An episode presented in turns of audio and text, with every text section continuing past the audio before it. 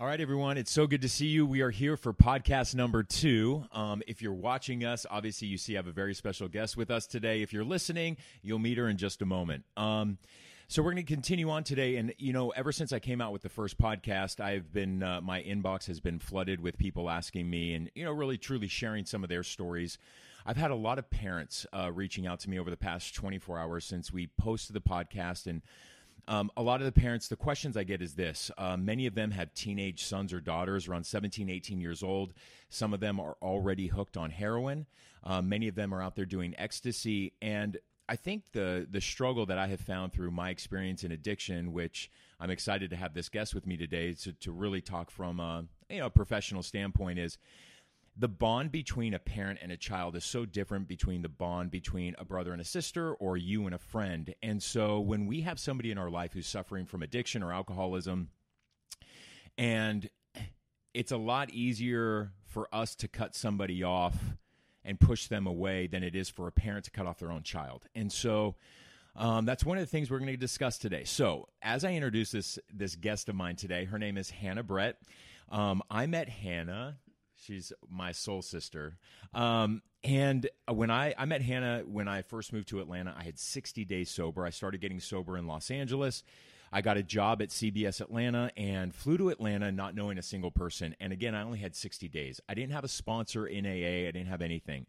But there was this guy I used to party with down in Florida, and I always knew that he was going to Atlanta. And I said, "Listen, I'm I'm no longer partying. I'm getting sober. I'm moving to Atlanta, but I don't know anybody. And so I always see that you're in Atlanta visiting a girlfriend of yours. It'd be really cool if you could just introduce me to some people that you know."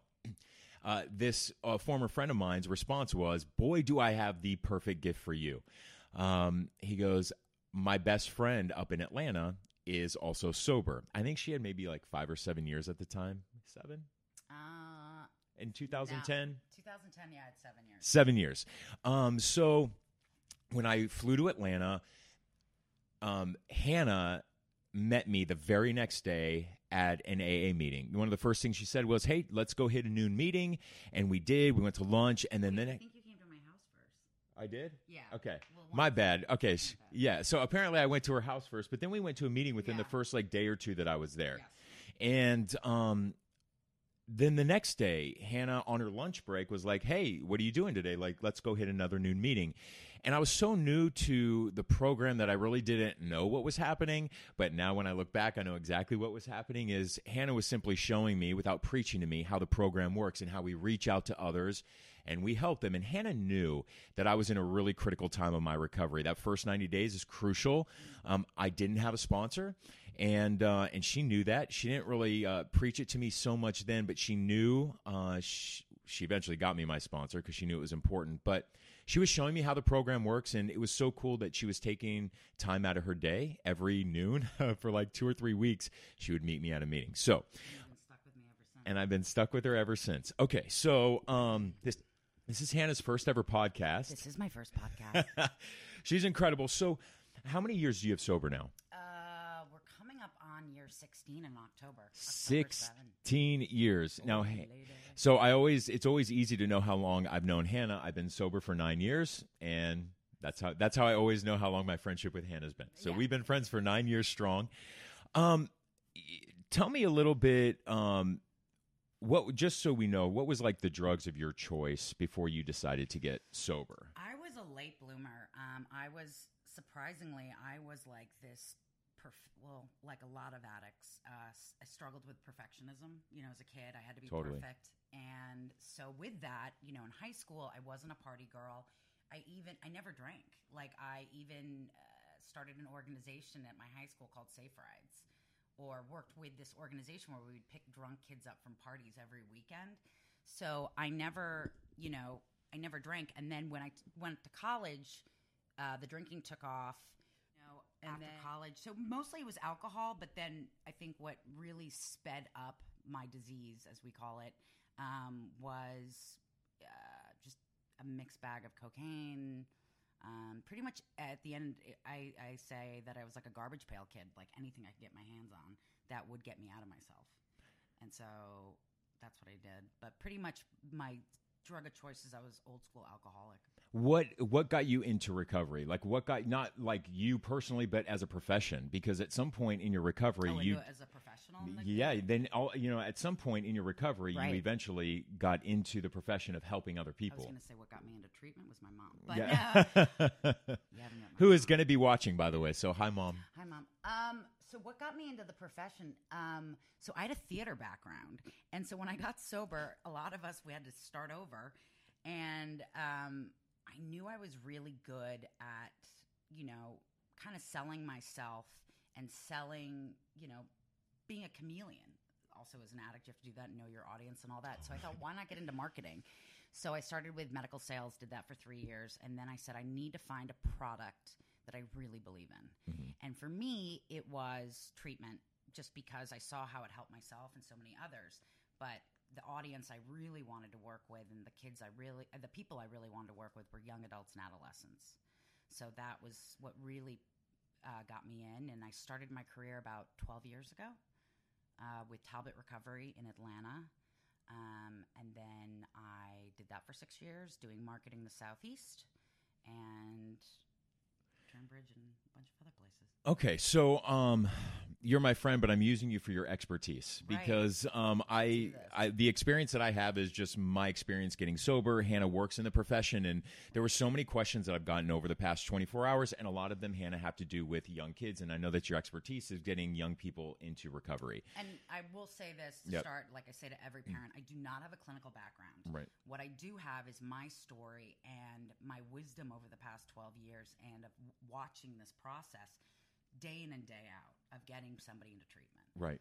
So- So so so so some of the the a lot of the comments that I've gotten from a lot of the parents at home are they don't know where their son or daughter is. They're 17, 18 years old. They know that their son or daughter is addicted to either ecstasy or heroin and they feel helpless. Um, what do you say to a parent who knows that their child is using Right. and that child is still living in their house? Right. What do you say to that parent? So, you know, Stacy and and other my wife and others laugh at me when I say this, but it's so true. Parent, what I always say to parents is, you don't realize the power you have. You know, whoever has the pesos has the say-sos, and what I mean by that, as corny as that sounds, is, you know, at first thing when I start talking to the parents, I was like, um, I say, is your child living at the at the house? And they say yes, and I'm like, how is the cell phone being paid for? What about their car? Um, you know, food, all of that. So what I mean by that is they have more power and control than they think they do. Um, so if you're suspecting your kid is using, um, you know, I'm very big in an open line of co- communication. Typically, uh, if you are dealing with whether it's a young adult or an adult and addict, um, we will do anything in our power to protect our drug of choice, right? This is for our brain, this is how we cope, this is how we function, this is our favorite relationship, this is our first love. And so we will go and tell you what you want to hear. We will, you know, manipulate whatever. So I always say to parents the easiest way to get your answers is go get a drug test and you can go buy that anywhere. Think you can get it at a CVS or anything at this point, but I'm not sure about that. But I always recommend like having an open line of communication. And if they're still bucking it and won't talk to you, because sometimes with kids, like I had one last week where he was so happy, not happy, but he said he was relieved that someone just came to him because he was crying for help. He was dying, you know? But then there are others that will freak out and, you know, run away from home or, uh, you know, threaten their parents. If you don't, you know, do this, I'm going to do that. And the only thing I say to parents is be a parent. You know, I think the problem with this new generation is, and I say to parents every day, is you guys are so wrapped up in not offending your kid, upsetting your kid. You want to be their best friend. You don't want to get them mad. But here's the deal, and it's it's this simple. This is a disease. So if your kid had cancer, God forbid, you would go to the best oncologist, and the oncologist would say jump, and you'd say how high, and you would follow their lead. And you have to look at addiction the same way. So if you're not strong enough as a parent and you need more guidance, what I also recommend is uh, looking in your area for parent support groups.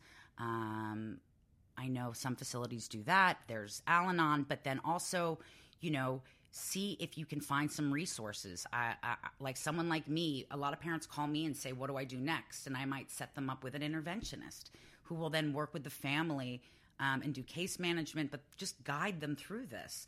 And interventions don't always have to be like surprise. Um, we can invite the individual in, but as a family, everybody's lined up and kind of on the same page.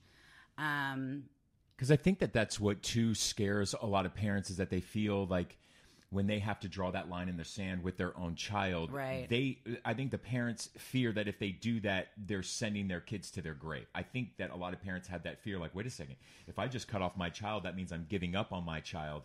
And I think it's that not it's not cutting your child off; it's loving your child differently. it's get, I- and we like to say it's getting them to see their rock bottom a lot quicker, so that they don't die. Yeah. you know, and And a big obstacle I know with talking to parents a lot is, you know, a lot of them say, and with adults, any families that I work with, and I try to place, if not with the facility I'm working with at the time, somewhere else, the, the next thing everyone says, but they don't want to go. And I always laugh because I'm like, do you want to go? Who wants to go to rehab? And the facts are this I, I would say, I mean, over my years of working, maybe 1%, maybe 2% of people actually are willing to go. They're asking for help, they're wanting to go. Other than that, there is an intervention of some sort, whether it's physical, whether it's financial, whether it's the law, whether it's hiring someone to intervene. You have to, the hope is we have to get this individual into treatment and sober long enough that they realize, wait, I want to I want to like build a life worth protecting, you know? And unfortunately, no one's you know, you don't want to give up your whoopee and your your your binky, you know? It's it's all you know. And you know, for me, I, I say to moms all the time, I you know, I, I say on the phone, I said there's no way you love your kid more than my mom loved me.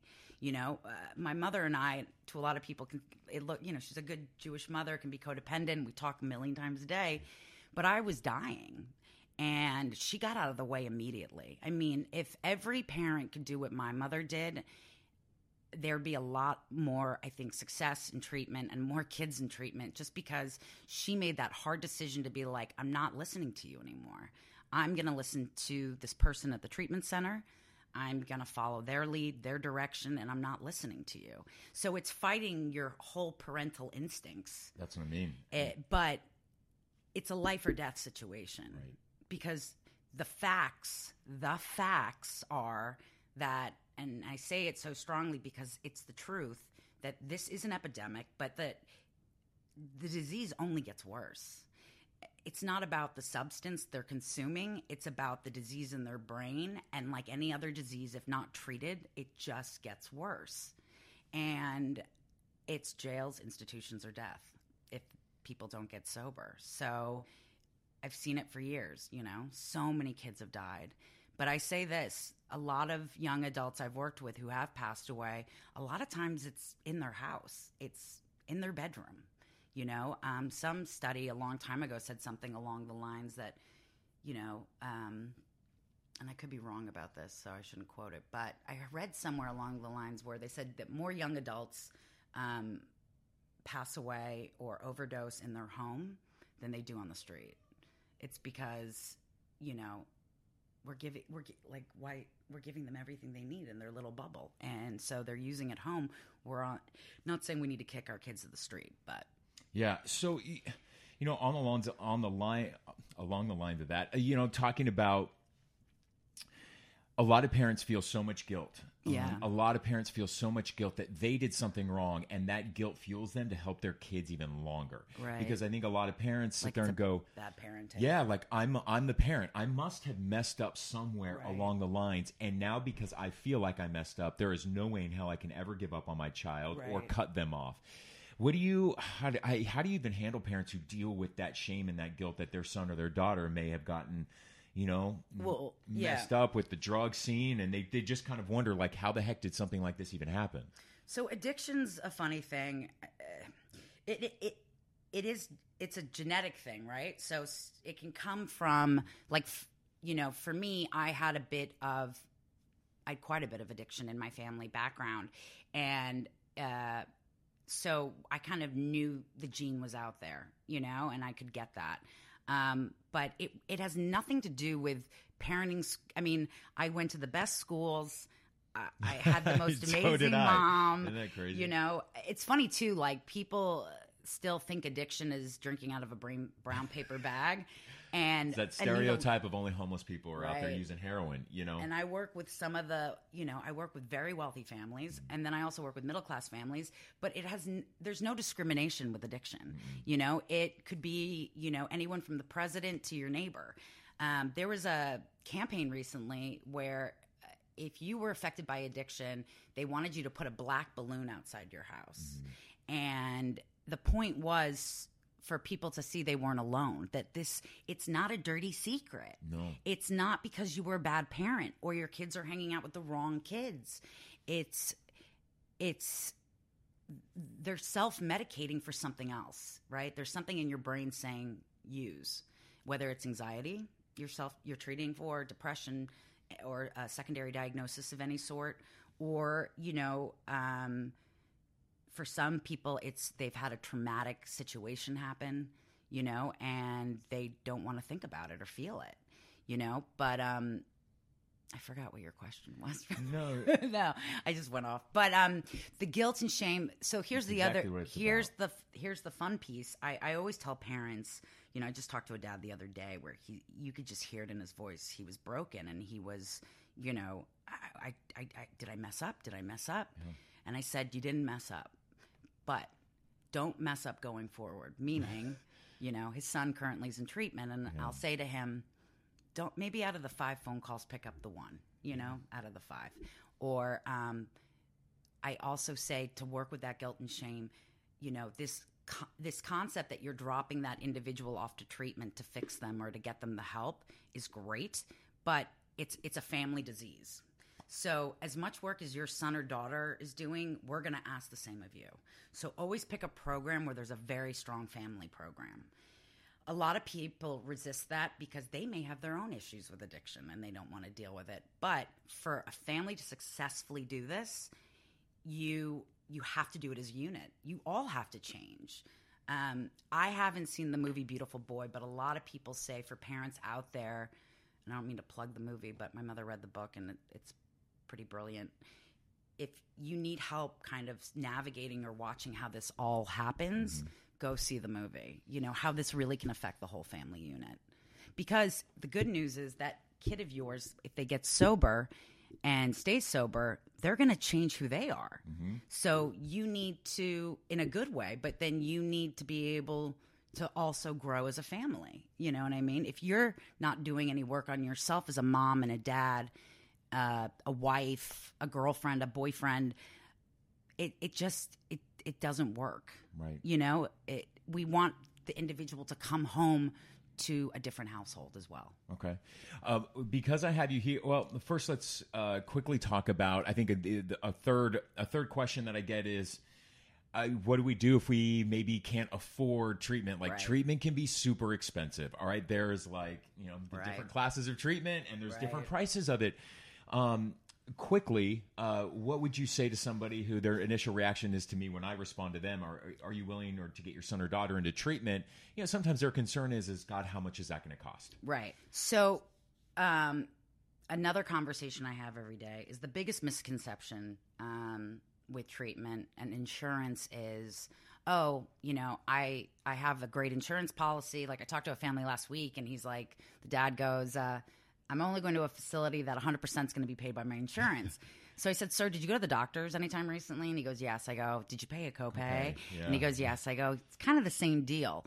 So the insurance companies, by the way, they're the ones back in the day that designed this 30 day model, 28 day model. No documentation backs that up, by the way. Um, some people can get sober in AA meetings alone. Some people, And that was me, by the way. And I tell people all the didn't go to time, like, I never went to treatment. I went to AA meetings only, and I got sober from there. So I like to, too, also tell Right. people you can get sober Correct. off of heavy drugs just by going to AA. And that's why there's no right way or wrong way to ever get sober. but typically when we're talking about a young adult or an adolescent, Totally. they they need treatment. Right. But Um, and traditionally, um, you know, the the programs I've liked to work for is 90 days or longer. Uh, you know, or no length of stay. For instance, I did 30 days at treatment, left, and I was like, I just quoted the whole movie 28 Days with Sandra Bullock, and I thought I was fixed. And um, what people don't realize is Yeah. it's you're you're you're being reprogrammed. So that doesn't happen in 30 days, No, right? You know, my my old boss used to say to me, he's like, you can't learn a college course in 30 days. So when I went back to treatment, I actually my mother said, you know, or my counselor said, "How long am I going to?" I said, "How long am I going to be here?" And he goes, "How long's a piece of string?" and I was pissed. But for me, it took four months of residential, and then I did long term aftercare. But going back to the cost, um, what I do, what I recommend is this: is it's like anything else. Unfortunately, there are some great resources out there. There's some really great resources where they you can use your insurance, but and then you know, obviously, if you have more money, there's even more. But what I, I say is, you know, maybe start talking to people, talk to your primary doctor. Um, if you have a therapist, ask for recommendations and call the first place you get a referral for, right? And ask the admissions director after they run your insurance. If you're not feasibly able to do it, then um, ask them for recommendations, like their top three within a price point that maybe works for you. But I will say this, and everyone I work with, I say, sit down as a family and figure out what you really have with finances and pretty much plan out the next year because that's what it's going to take. Not saying they have to be in residential treatment for a year, but um, in my opinion, and most people who got sober at a young age, the common denominator with all of us with long term sobriety is we did uh, a residential treatment for 30 to 90 days. And, and then what we did is like an aftercare component, which is typically what we call extended care. Um, and that part is, or sober living, but structured sober living, where, or transitional living, where it's teaching you the life skills and practicing the day in and day out of being sober in a safe environment. And my motto is with this disease, slower is faster. You know, I learned that for also my old boss and very wise man. And, um, you know, it's just not a quick fix. And so when, uh, so whatever finances you do have, just know, just whatever you do, don't dump it all into that first phase of treatment. Okay. Because in a lot of ways, You're that need that money long term, the aftercare piece is just as important, if not more important. to sometimes. prevent a relapse. Correct. Okay, so while I have you here, one of the stories that's that's been breaking in the news lately, and I do want to talk about it, is um, KTLA morning anchor Chris Burrous. Um, just for full transparency, I uh, worked at KTLA and I was a reporter and fill-in anchor there uh, back in 2008 uh, and 2009. Uh, Chris Burrous came in 2011 to KTLA, but I still know so many of the people there, and it's just an absolute heartbreaking story about what happened to Chris. Um, Chris Burrous um, was married, had a wife, and a nine year old daughter. Um, back in December of 2018, was found um, was found dead inside of a inside of a motel uh, in in Los Angeles, and uh, the autopsy report just came out the other day and um, said that he was having sex with another man um, and that he was using crystal meth and that it went into great detail, which we don't need to go in here, but he was essentially inhaling uh, poppers, which is an inhalant, like old video head cleaner. Um, and this has thrown a lot of people uh, because Chris Burrous, if you any of the viewers loved him because he was fun, he was smiling, he was happy, and he had this this magnetic personality about him that the viewers at home loved. They were absolutely stunned and shocked. People in the newsroom stunned and shocked that he was clearly living a double life. Right. Um, he has a wife and a kid at home. But what I tried to tell people is that Well, it's like people always say, it's it's funny. not that uncommon. people in my family, it's funny when, not funny, but when celebrities uh, overdose or, or you find out that they are an addict, they go, they don't look like the type. And I'm like, Always. What's, what's the type? um, you know, to me, you, I don't know, I, I didn't know this anchor, Mm-hmm. but when you describe him, I'm like, yeah, that's an addict.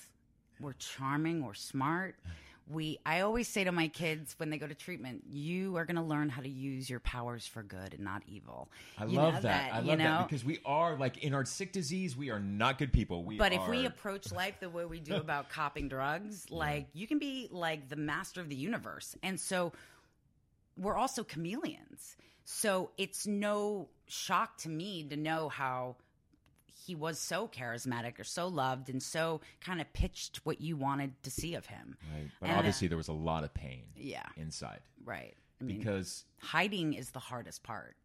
You know, hiding this secret of ours. You know, you don't want people to know, um, and so that's that's the hardest part. A lot of times is living that double life every day. And I think that that's what's thrown me is because my a my connection to KTLA.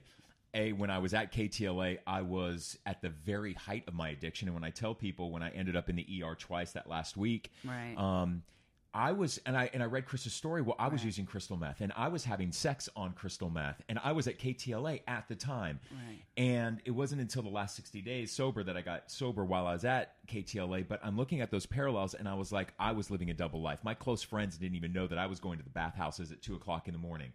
And going to motels, seedy motels in Los Angeles, as Chris was, mm. and I remember the shame and the guilt that I felt just for living a double life. Right. Like people knew that I was gay, so having gay sex would not be a shock. But I just remember how much shame and guilt I felt when I sobered up and I came down off those drugs and realized that I am. My friends don't even know the real me, and Right. I'm being a fraud and I'm being a fake, and I know the guilt that I had, and I think that that guilt sometimes when we don't express it or we don't feel like we're in a safe environment to to share our struggles with somebody, it leads to something like this. Right.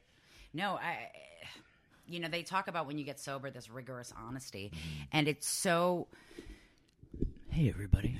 Um, no, it's so important that piece of always being honest because for years we are living such a lie. You know, I think it's also because, and that's why this these podcasts like that you're doing and and you know books and movies coming out are so important to take away that stigma you know so Yes. people feel safer to talk about it Correct. you know i it's kind of like you know uh, talking to some families in the south or in areas of the country texas all over you know some people still whisper when they say their child's a homosexual you know because there's still parts of the country where people are like oh he's gay and i'm like it's okay that's not the biggest problem here your son's an addict but you know it's breaking that it's breaking the silence and the stigma Right. and you know people, you know, who do meth are, you know, they're not just gay men in bathhouses, you know. I see, you know, CEOs of company just smoke up before a meeting. Yeah. You know, I I used to work at facilities where we only worked with professionals in one track. So, yeah, your pilots, your surgeons, I heard some real fun stories of people flying 747s and what they were on, but I'm just saying like we have to break I I think if more and more this is talked about, Right. it it it, it the shame is going to get less and less. If we really as a society look at this as a chemical disease and just it's not a, a moral issue. It's not, you know what I mean? Yeah. Um, but also, good treatment is going to work with the individual on all that guilt and all that shame. Right.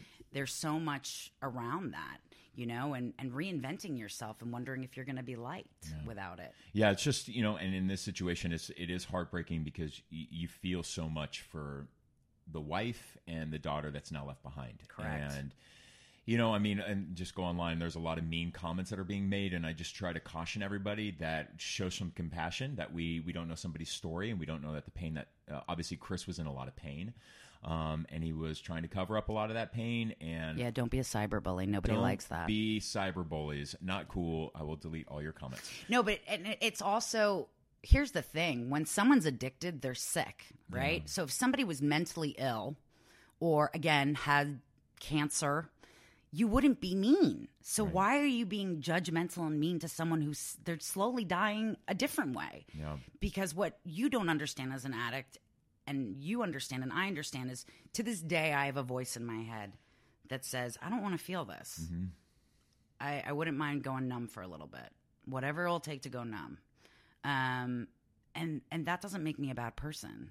You know, it's I just I'm I'm grateful. I'm in recovery, but and I have the tools now. But um, yeah, there's no there's no need for people to be mean about that. All right. Well, um, thank you for joining us on episode two, my dear friend. I love you very much. She is my She's my uh, my sober sister, and she is like family to me, and um, I, I w- and I- she's one of the best. So quickly, because people are going to ask, and I already have all of her information up on my website, her direct number, because I know a lot of the parents and people who are watching are probably like, "Hey, wait, I want to talk to her more," or "I have a question about getting my son or my daughter or me into treatment." Right. Um, what's the number they can call you at? It's on my website as well too.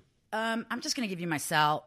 Um, and if I can't answer your call, I will text you, but it is 561 506 0686. That's 561 506 0686. And again, I, I've been doing this for 12 years. So if not where I currently work, what I'm really good at is placing and knowing the right resources. And it's important, and I'll add this before we wrap up. It is so important because not every treatment facility is an expert in the field that they may need. So, Correct. not every place is the right fit for whatever drug or whatever addiction that you have. And then also, I was just going to say a big part of this is so many families are misplaced based on, you know, uh, going with your gut, calling your insurance company, calling the first place you see on the on the internet.